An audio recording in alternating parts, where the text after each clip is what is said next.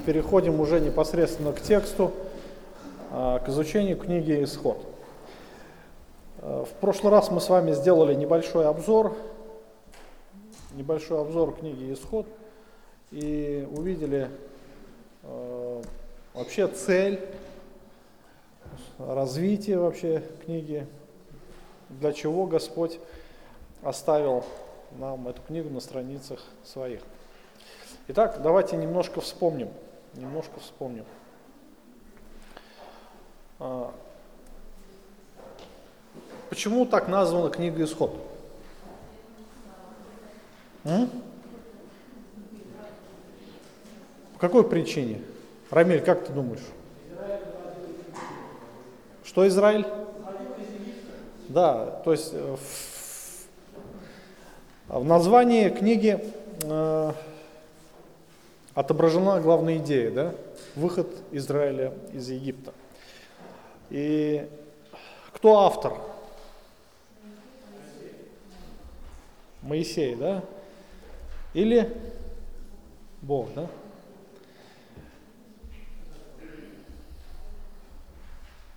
На сколько частей можно разделить книгу Исход, структуру?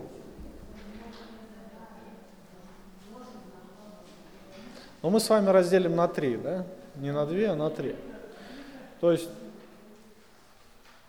исход, сам исход, да, Израиль в пустыне и Израиль у горы Синай. Кто скажет, какая главная, а, главная идея книги Исход?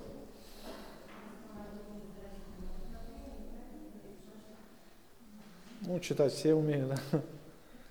Молодцы. Еще раз. Как? Установление израильского народа. Может быть, не установление, а становление, да? Становление. Это будет лучше. Становление. На самом деле, израильский народ э, стал за короткое время, за определенное время уже великой нацией. Да? Итак, мы с вами сегодня э, начнем уже изучать непосредственно э, с самого текста. И для этого давайте посмотрим, то есть с чего начинается книга Исход.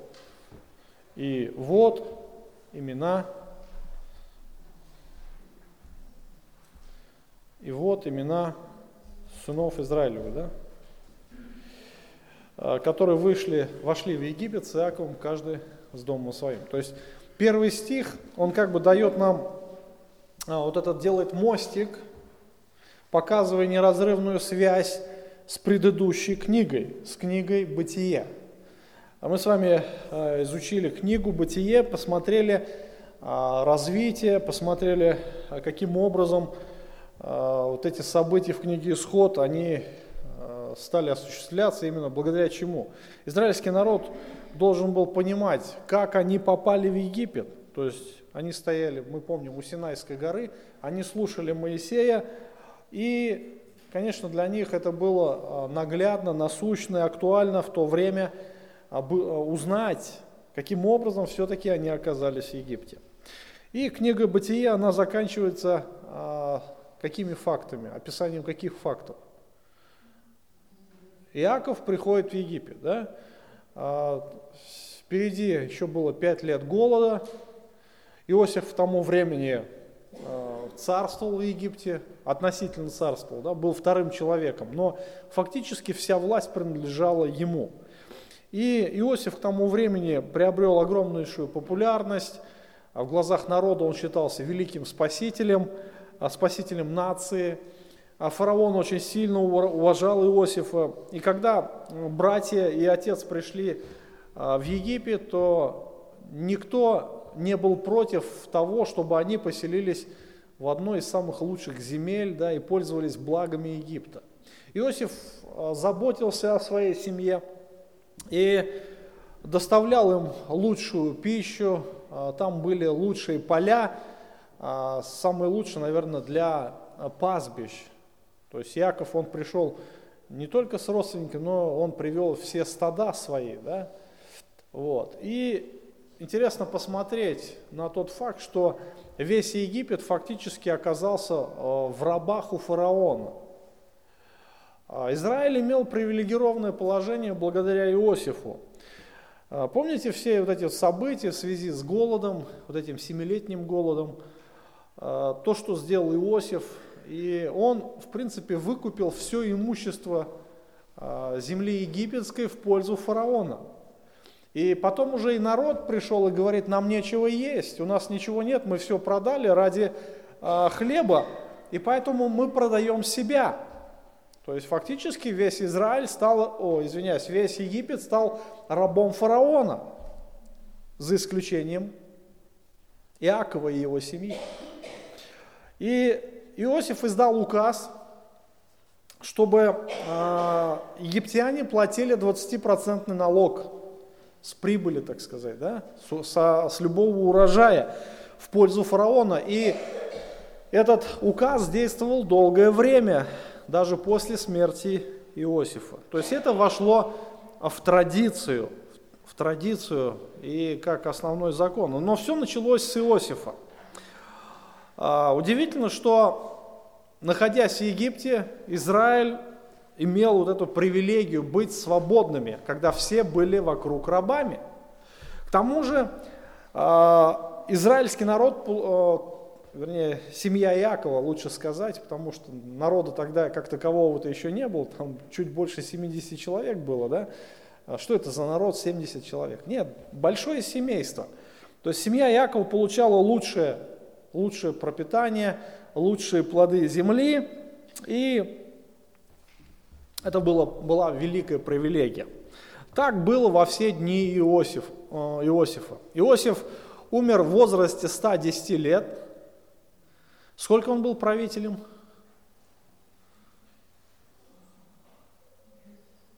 Просыпайтесь. 80 лет. То есть 30 лет он попал, э, его сделали правителем, 110 лет он умер. Простая математика, да? От 110 отнять 30 будет 80. 80 лет он был правителем. Это довольно-таки продолжительный срок. И он имел колоссальнейшее влияние и весьма огромное уважение а, не только во дворце фараона, но и у всего народа. Мы уже об этом говорили. Но эти времена не были вечными, то есть все когда-то хорошее, ну и плохое в том числе, заканчивается. Да? То есть э, настают другие времена. Э, если мы посмотрим на историю Египта, то мы э, поймем, поймем, что происходило тогда, то есть в каком времени жил э, Израиль в то время, находясь в Египте, в какое время правил Иосиф. То есть сама история Египта, она э, довольно-таки, знаете, древняя, и велась постоянная летопись, летопись, то есть за много лет за много-много лет Иосифа встречаются свитки, да, манускрипты с описанием истории развития Египта.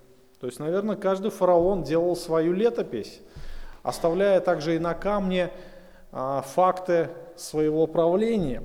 И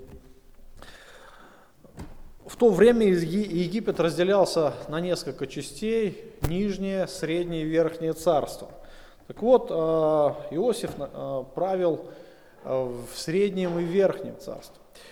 К тому времени, как Иосиф появился, так сказать, на горизонте, на библейском горизонте, в Египте правило 13 династий, нет, 11 династий, 12 династий, и потом пришли семитские завоеватели из Азии, то есть они тоже были своего рода, как бы, у них были пастушеские наследия, и их называли гиксы или гиксосы. Они захватили власть в Египте, правили в Египте, и вот как раз во время, во время правления гиксов а, Иосиф появился, ну, так сказать, на, на нашем фоне, да, и он стал править как раз в это время, когда страной управляли гиксы. Но правление гиксов, оно опять же было не бесконечным. Настало время 13 династии, и во время э, правления этих династий, трех правителей Аминхотепа I и Тутмосов I и II, а, произошла смена, так сказать, власти. А, гиксов изгнали вообще из страны, гиксов изгнали из страны, и вот именно в это время, в это время начал править а, Тутмос III, он был мальчиком еще, и когда он еще был маленьким, управляла страной царица Хатшепсут, ее звали так. И в это время, скорее всего, историки полагают, что Моисей вошел во дворец. То есть был, воспитывался во дворце. Итак, история начинается, история начинается э, как бы с продолжения э, тех событий, которые заканчиваются в книге «Бытие». То есть Моисей повторяет все то, что происходило там, и он перечисляет всех сынов Иакова, которые вошли в Египет. То есть он фактически перечисляет сыновей, 12 сыновей Иакова, и дальше он делает итог, пятый стих. Э, давайте с первого начнем читать. А вот имена сынов Израилю, которые вошли в Египет с Иаковом, вошли в каждый с домом своим. Рувим, Симеон, Леви, Иуда, Исахар, Завулон, Вениамин, Дан, Нефалим, Гат и Асир. Всех же душ, пришедших а, чресла Иакова было 70, а Иосиф был уже в Египте. То есть вот это то, что мы с вами уже изучили. И дальше мы читаем 6 стих, что Иосиф и братья его умерли. Умерли в Египте. И потом мы читаем дальше, 7 а, стих, Сыны Израилева расплодились, размножились и возросли, и усилились чрезвычайно, и наполнилась ими та земля. Посмотрите, сколько глаголов использует здесь э, Господь да, или Моисей, как вам будет угодно. То есть, чтобы показать сам процесс, то есть настолько стремительным был рост числа израильтян, то есть это своего рода как бы было а, начальным, начальным, наверное, неполным а, обетованием Божьим, исполнение обетования Божьего дано Аврааму, что потомки твои будут как песок на берегу морском, как звезды небесные, говорит, выйди, посчитай. И вот эти потомки стали размножаться э, со страшной силой. Как бактерии, знаете, как бактерии размножаются. Конечно, что-то похожее. И вот здесь посмотрите на глаголы. А, расплодились, размножились, возросли, усилились чрезвычайно и наполнилась ими та земля. Пять глаголов использует автор, чтобы показать сам процесс, насколько он был стремительным. И здесь вот описывается, э, у вас в конспектах есть описание, э, почему это происходило. Мягкий климат вместе с богатой почвой, удобряемой регулярными разливами Нила – а делали возможным выращивание многих видов растений. Пшеница, ячмень, огурцы, дыни, горох, кунжут, многое другое произрастало во изобилии. На богатых пастбищах ходили стада овец, коз, крупного рогатого скота, молоко, сыр, многие виды рыб, разные фрукты использовались в пищу. Везде отцвели прекрасные цветы. Один древний папирус рассказывает о прекрасной жизни в Египте – его поля полны добра, жизнь проходит в изобилии и достатке. Его реки и каналы полны рыбы, озера кишат птицами, луга э, зеленые от овощей, бескрайние поля засеяны чечевицы, на орошаемых землях растут сладкие, как мед, дыни, амбары полны зерна, в садах э, плодоносят миндаль, финиковые пальмы, виноград и так далее. Каждый день есть свежая пища и мясо. Люди рады и могут жить здесь. Никто не кричит, Бог, помоги мне. Простой народ живет как великий народ. То есть неудивительно, что спустя многие годы Израиль так разросся от такой, знаете, хорошей жизни, и все там было хорошо, но, но, но не всегда так будет, да? Есть э, такое, такое мудрое выражение, не всегда так будет. Знаете, наверное, историю, знаете, да? У одного пастора к одному пастору приходит брат один, говорит, все плохо в жизни, все плохо. В семье проблемы, денег нет, работы нет, все плохо, настроения нет. Напиши, говорит, плакат, не всегда так будет. повесь на кухне, да? Через неделю приходит, все хорошо, слава Богу. Работа появилась, в семье хорошо, деньги есть, говорит, слава Богу, радостное настроение, все есть, слава Богу. Плакат куда дел? Выкинул, зря, говорит, не всегда так будет. Вот. Вот так же и здесь. Все вроде бы хорошо, но не всегда так будет. Да? И Господь специально допускает определенные обстоятельства. И Израиль растет, умножается, как мы увидели с вами здесь, э, разными словами Господь использует этот стремительный рост Израиля. И историки говорят, что к тому моменту уже Израиль насчитывал около трех миллионов человек, а то и больше. То есть огромное количество. То есть за короткий период, ну короткий, относительно короткий, в 400 лет, Израиль дорос до таких размеров. А по приблизительным подсчетам, каждые 5, 25 лет происходило удвоение численности. 25 лет. Удвоение численности. Итак, а, Израиль возрос.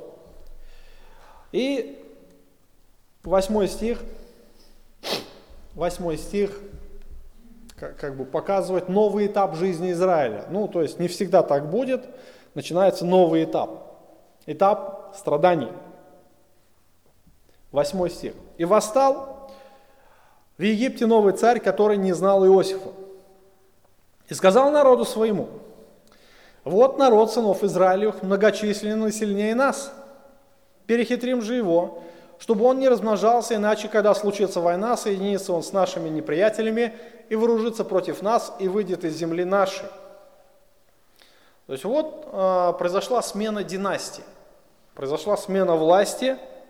После того, как э, египтяне изна, изгнали гиксов, которых, при которых правил Иосиф, они стремились отомстить, с одной стороны, их союзникам, а с другой стороны обезопасить себя. И к тому же а, ни для кого не был секрет, что Израиль, он а, был союзником гиксов, потому что Иосиф правил как раз в их правлении в Египте. И, конечно же, а, правители новых династий, они понимали, что если иноземцы придут, ну те же гиксы придут, да, с войной, где они найдут союзников? Они найдут союзников в лице Израиля. Это естественно. Потому что а, при их правлении Израиль процветал. Все было хорошо. Живи, радуйся, да? А, чего тебе не хватало? Вот вспомните, интересно, когда Израиль вышел в пустыню, о чем они вспоминали в первую очередь? Дыни, чеснок, изобилие такое, да, вот этого не хватает, вот мы, так нам там хорошо было, да. Они забыли там, вот это все стирается, забывается, вся эта плохая жизнь, угнетение, это так, не так страшно, вот изобилие. Понимаете, да, вот это вот было раньше. Все это было э, у Израиля прекрасно. И новый царь, скорее всего, историки полагают, что это был Рамсес II из 18 династии. И, конечно же, он, возможно, и не знал, но, скорее всего, знал об Иосифе. Знал об Иосифе, потому что э, сохранялись на тот момент летописи, летописи правления царей, как бы там ни было. Э, и, конечно же, если он и знал о, об Иосифе, то, конечно же, он имел предвзятое представление. Иосиф был для него азиатом, или сановникам в период власти ненавистных кочевников, то есть гиксов. Конечно же, они стремились э, как-то обезопасить себя, э, как-то приумножить свое владычество. И, конечно, их очень тревожил рост Израиля, вот этот стремительный рост. Э, они прибегли к определенной стратегии, то есть э, предприняли э, несколько таких шагов, шагов для того, чтобы э, обезопасить себя и ограничить рост Израиля. То есть, во-первых, что нужно сделать? Ну, жи, э, вы умножаетесь, потому что вам, у вас жизнь хорошая, да? Значит, вашу жизнь надо сделать такую ненави... это, тяжелой, да, тяжелой. Что делает царь? 11 стих. Поставили над ними начальников работ, чтобы изнуряли его тяжкими работами. И он построил фараону Пифом и Рамсес, города для запасов. То есть вот первое, что их начали изнурять работами. Работами. То есть к ним приставили начальников работ, которые изнуряли их тяжким трудом. А, тяжкий труд. И они были вынуждены строить города для запасов. Пифом, Рамсес. То есть э, эти города, ну что значит города для запасов? То есть там складывали, э, возможно, пищу, возможно, стройматериалы. То есть что туда складывали, тоже никто не знает. И несмотря на тяжелый труд, все равно израильтяне умножались. Как бы там ни было, Бог давал благословение. Народ рос, рос, рос, рос. 12 а стих как раз свидетельствует об этом. Чем более изнуряли его, тем более он умножался и тем более возрастал так, что опасались сынов Израилю. То есть это на самом деле а, был какой-то феномен, феномен, размножения. На самом деле как бактерии, когда благоприятную среду для них создаешь, они растут такого, ну, очень стремительно. Также израильтяне. И вроде бы благоприятную среду убрали, но они еще сильнее начали расти. То есть это какой-то феномен.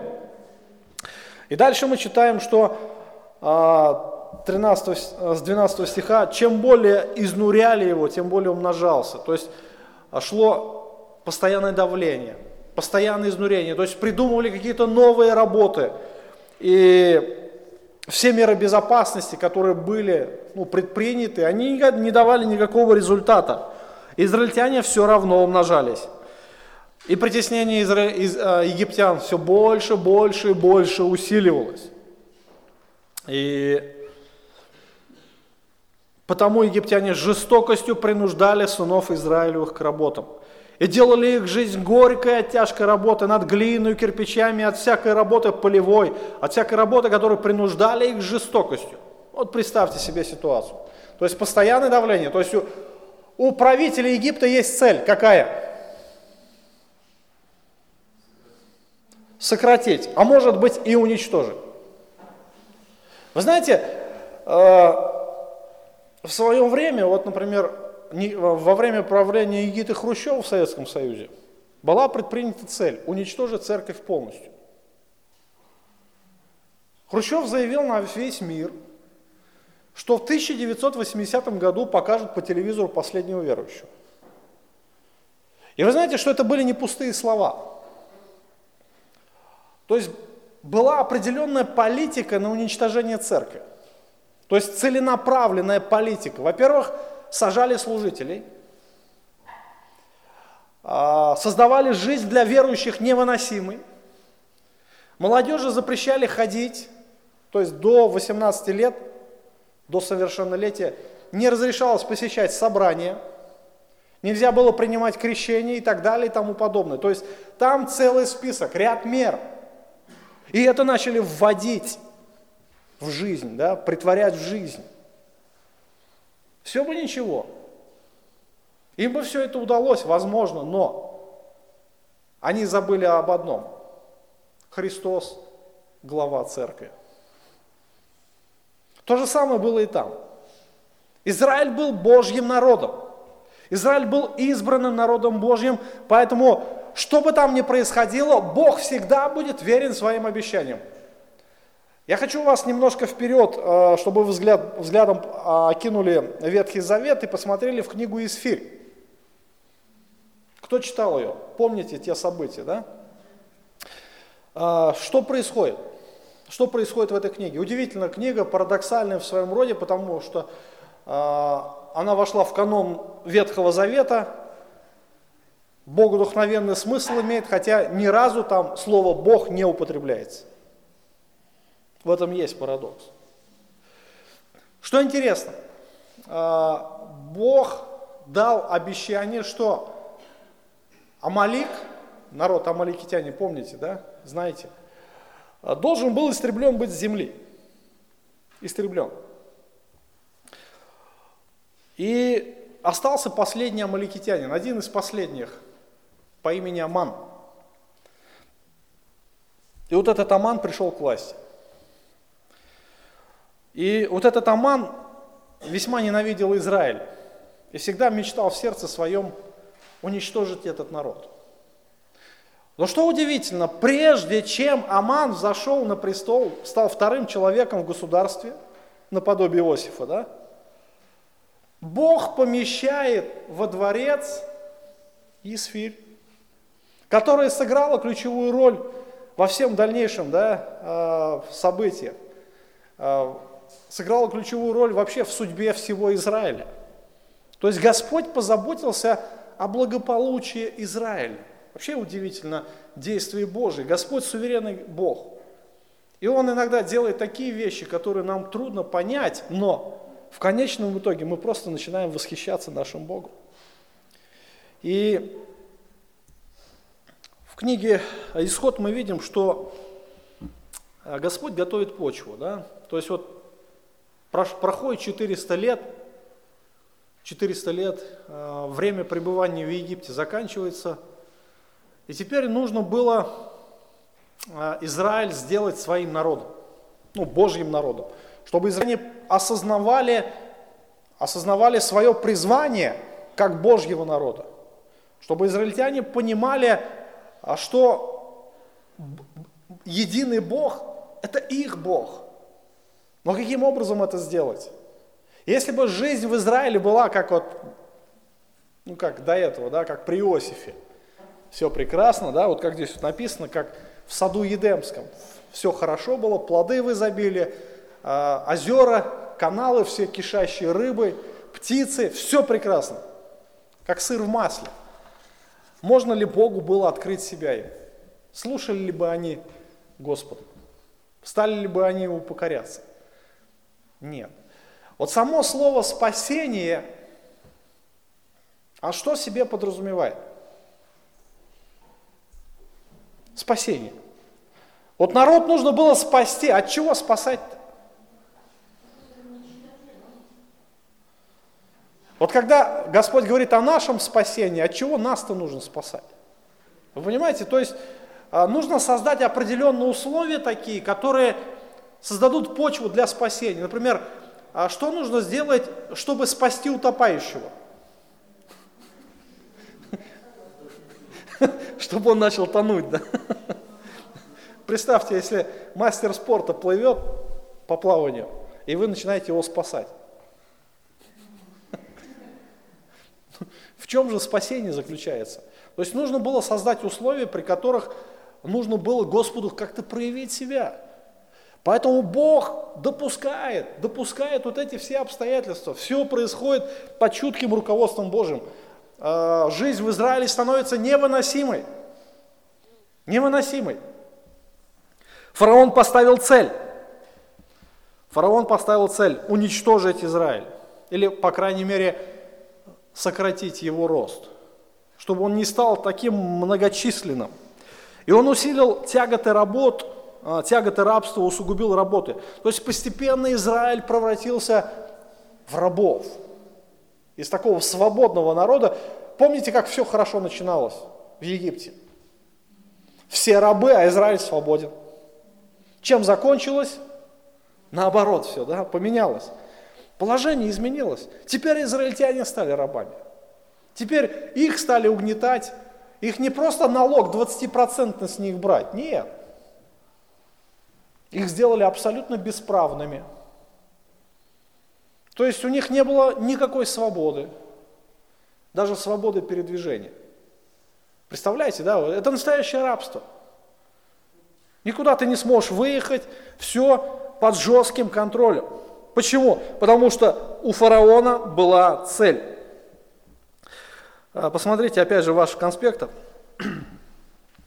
Здесь интересно а, несколько фактов истории. То есть, смотрите, кто были израильтяне по роду деятельности? Они были пастухи. Они были пастухи, но что их заставили делать? Жечь кирпичи, да? Строить города. То есть, посмотрите, интересно, что э, это совсем непривычное занятие для пастухов. Это непривычно, они не, не были призваны к этому.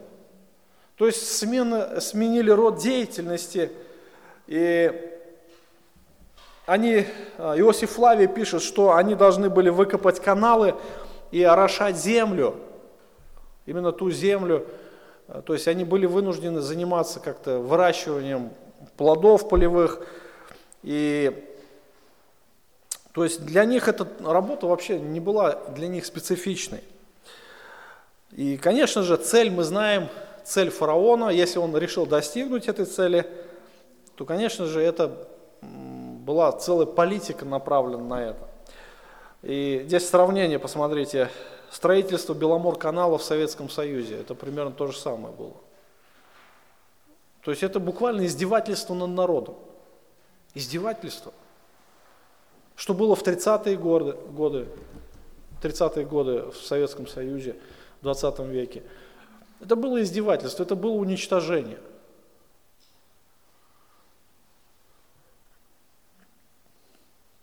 Конечно же, Древний Египет, э, это был, была, наверное, одна из стран, таких первых стран в древней истории, когда, ну, наподобие что-то концлагерей, скопище бесправных рабов, вот эта вот огромная масса народа э, была порабощена. И, конечно же, они строили вот эти строения, и их жизнь абсолютно была бесправной. Вот представьте, их жизнь теперь, какая она стала. Фактически э, израильтяне, они были вне закона. То есть никакой закон их не мог оправдать. Им негде было искать справедливости. Ну, представьте, вот сегодня мы находимся здесь, вот в России живем, говорим, да что у нас тут Россия страна, коррупция. Вы еще не знаете, что такое вообще жизнь по-настоящему. Посмотрите на Египет. Хотите вы оказаться на их месте?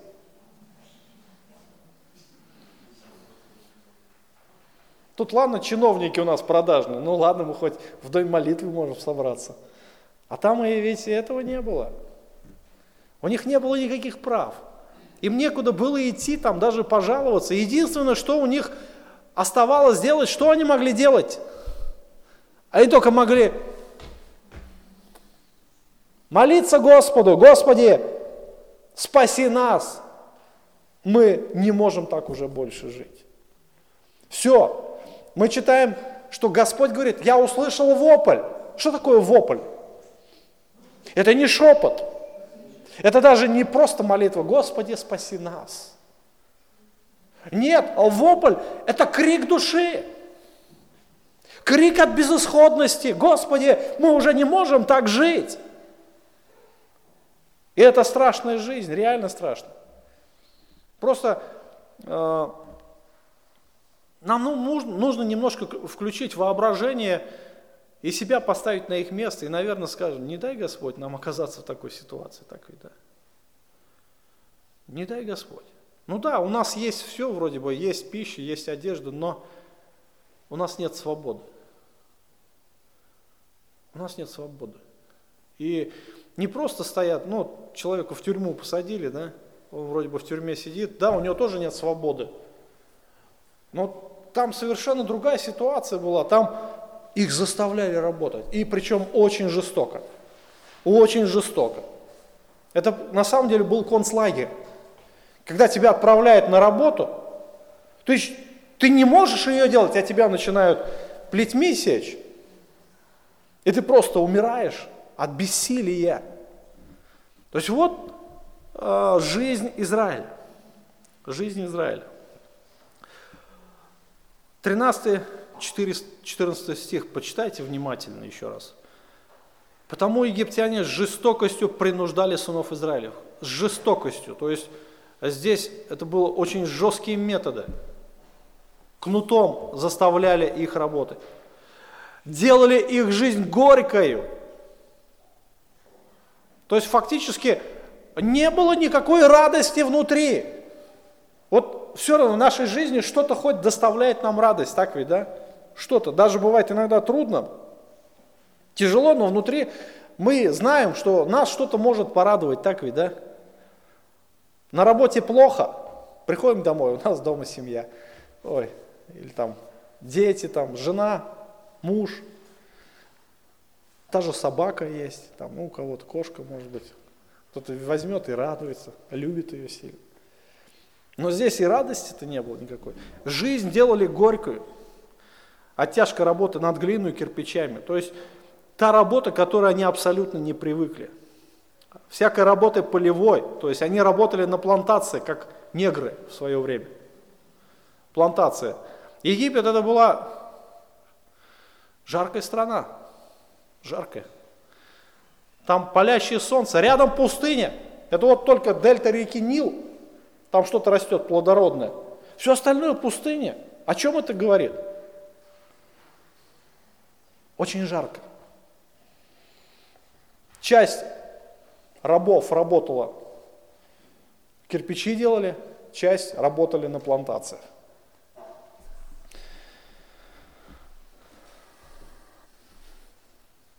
И опять же подчеркивается, посмотрите 14 стих, и от всякой, то есть их жизнь была горькой от всякой работы, которые принуждали их с жестокостью. Опять автор подмечает, что их особой жестокостью э, принуждали.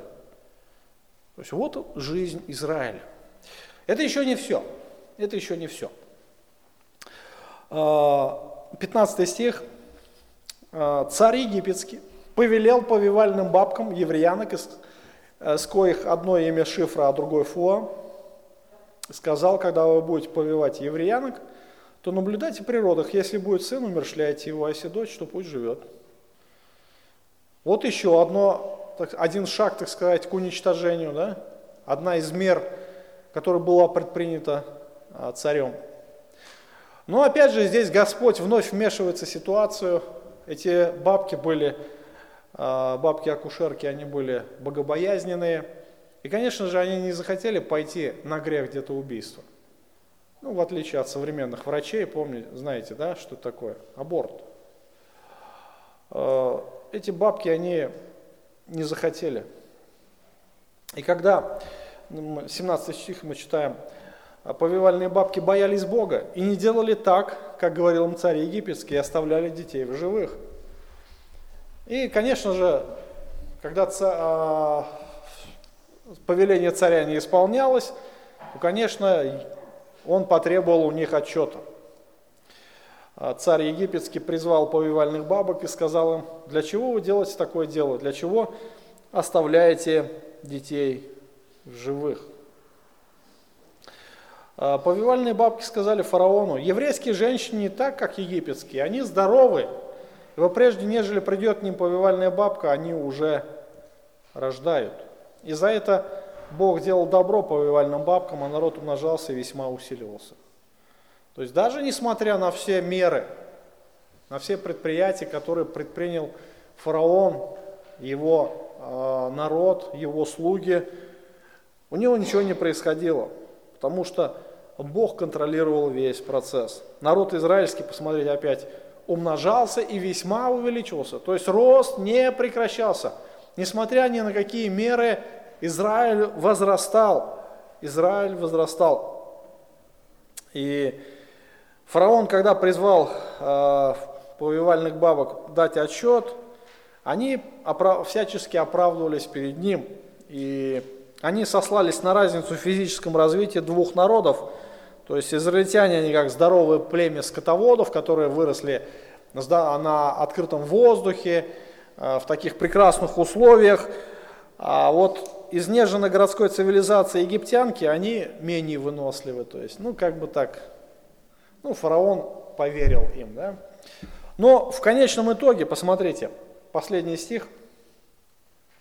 Фараон всему, тогда фараон повелел всему народу своему, то есть здесь уже открыто идет. То есть никакие меры для того, чтобы как-то предотвратить развитие, умножения Израиля, не удавались.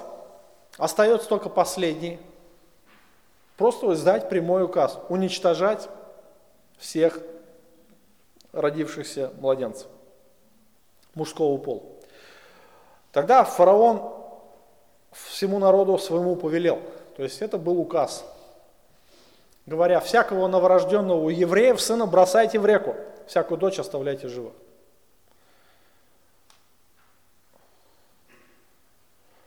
Интересно, да? Сына бросайте в реку. То есть буквально топите их, уничтожайте. И, конечно же, э, за неисполнение данного приказа, конечно же, полагалась смерть. И народ боялся. Неудивительно, что мы читаем уже во второй главе, как народ боялся, да, э, ослушаться данного повеления. Даже э, мать и отец Моисея, сколько бы они ни пытались его скрыть, все равно страх был велик. То есть и они долго не могли находиться в таком положении. То есть вот историческая обстановка, да, которая сложилась э, ко времени исхода. То есть Бог начал подготовку, Бог начал подготовку э, к тому, чтобы выводить Израиль из Египта. Но чтобы Израиль вышел из Египта, нужно было первое, что? Чтобы у них возникло желание.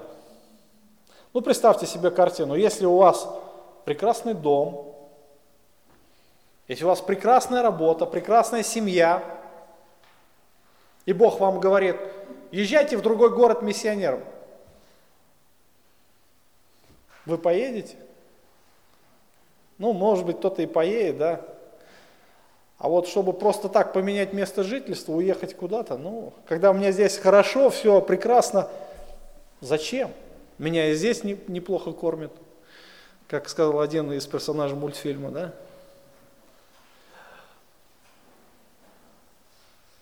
Но чтобы было желание уехать подальше, нужно создать определенные условия. Плохие соседи, плохие окруж... плохое окружение, которое тебя ненавидит, плохие законы, которые тебя уничтожают, да, чтобы тебе жизнь медом не казалась, надо создать условия. Вот Господь создал условия, чтобы у Израиля возникло желание оставить Египет, чтобы они не прилепились к этой земле. Израильтяне должны были знать, что у них есть родина, земля ханаанская. Это родина, которую Бог обещал с клятвой отцам их, Аврааму, Исааку и Иакову. И эта родина ожидает их. И они должны будут уйти в землю своих отцов. Там их отцы похоронены. Там похоронен э, Авраам, там похоронены Исаак и Иаков. И Иосиф тоже хотел, чтобы его там похоронили. Кстати, а где был Иосиф к тому времени? В коробке, да? В ковчеге. То есть он ждал исхода, и он а, предсказывал, что Бог выведет народ из Египта, что они придут в землю обетованную. То есть фактически то, что происходило в первой главе, ну мы назовем это подготовкой к исходу. Подготовка к исходу. К, или другими словами, к выходу Израиля из Египта. То есть для того, чтобы израильтяне вышли, нужно было создать определенную атмосферу, нужно было создать определенные обстоятельства. И, конечно же, зная а, вот этот исторический фон, автор нам дает а, вот эту всю картину а, того, что там происходило. Только после этого мы можем уже читать вторую главу и понять, что происходило там. То есть все вот эти детали. Да? Поэтому нам необходимо было углубиться в контекст первой главы. То есть это своего рода подготовка. В следующий раз мы с вами начнем вторую главу, и увидим э, рождение Моисея. То есть для того, чтобы вывести народ из Египта, какое еще нужно обстоятельство, чтобы произошло? Чтобы был вождь. Вождь. А Бог готовит вождя. С вами мы увидим, каким образом происходит подготовка вождя. Да? каким образом Господь вел его, воспитывал, а, взращивал. То есть мы увидим с вами, что весьма такой, опять же, парадоксальное событие произойдет при всем, при всей той ненависти к Израилю, Бог возьмет, спасет Моисея и ведет не куда-нибудь его, а ведет сам во дворец фараона. Удивительная история.